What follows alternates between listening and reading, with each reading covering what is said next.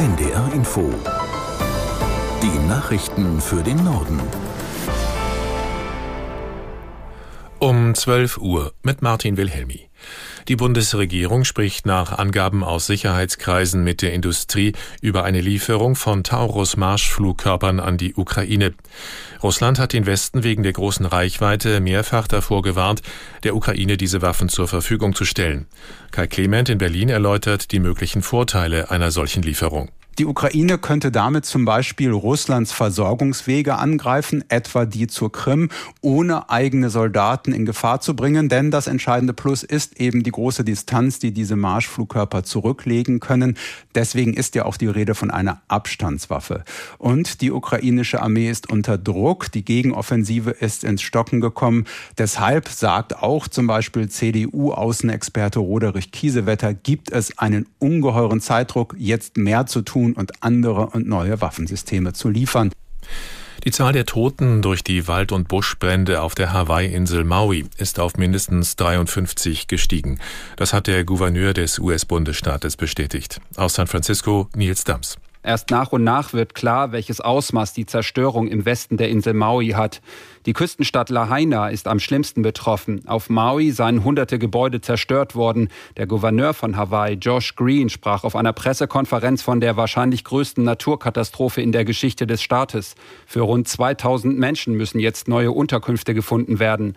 Rund 11.000 Haushalte sind weiter ohne Strom. Das Handynetz teilweise ausgefallen. Bewohner suchen in Notunterkünften nach Angehörigen. US-Präsident Biden hat den Katastrophenfall ausgerufen. Damit können zum Beispiel Gelder für Notunterkünfte und Reparaturen von Häusern fließen.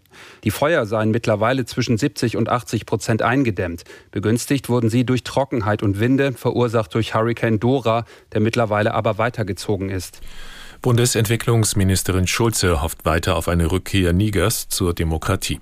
Schulze, die auch Vorsitzende des Zusammenschlusses von Geberstaaten in der sogenannten Sahel-Allianz ist, sagte im Deutschlandfunk, sie sei sehr froh, dass der westafrikanische Staatenbund ECOWAS weiterhin friedliche Lösungen in den Mittelpunkt stelle.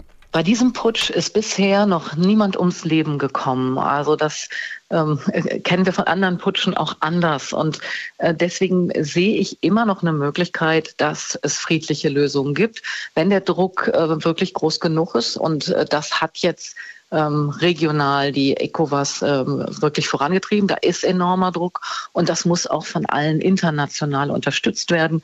Ich habe alle Geber, also alle, die in den Ländern aktiv sind in der Sahel-Allianz, ähm, zusammengerufen und wir waren uns alle einig, dass wir diesen Druck auch aufrechterhalten wollen, dass wir ECOWAS, aber auch die Afrikanische Union äh, in ihren Bemühungen da unterstützen wollen. Bundesentwicklungsministerin Schulze von der SPD.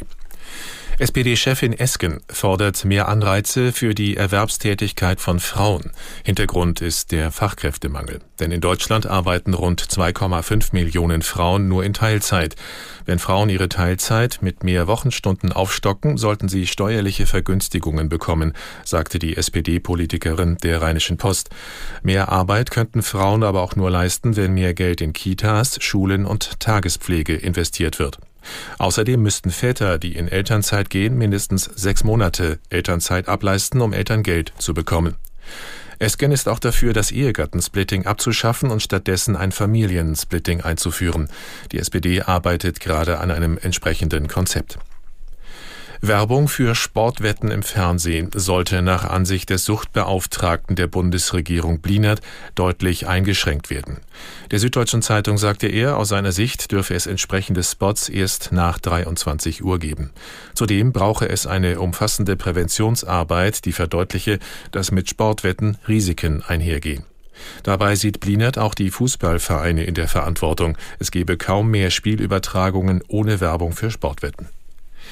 Bei der Fußball-Weltmeisterschaft der Frauen stehen die Schwedinnen im Halbfinale. Sie besiegten Japan mit 2 zu 1 und treffen jetzt auf die Spielerinnen aus Spanien, die sich heute früh nach Verlängerung gegen die Niederländerinnen ebenfalls mit 2 zu 1 durchsetzten. Soweit die Meldungen.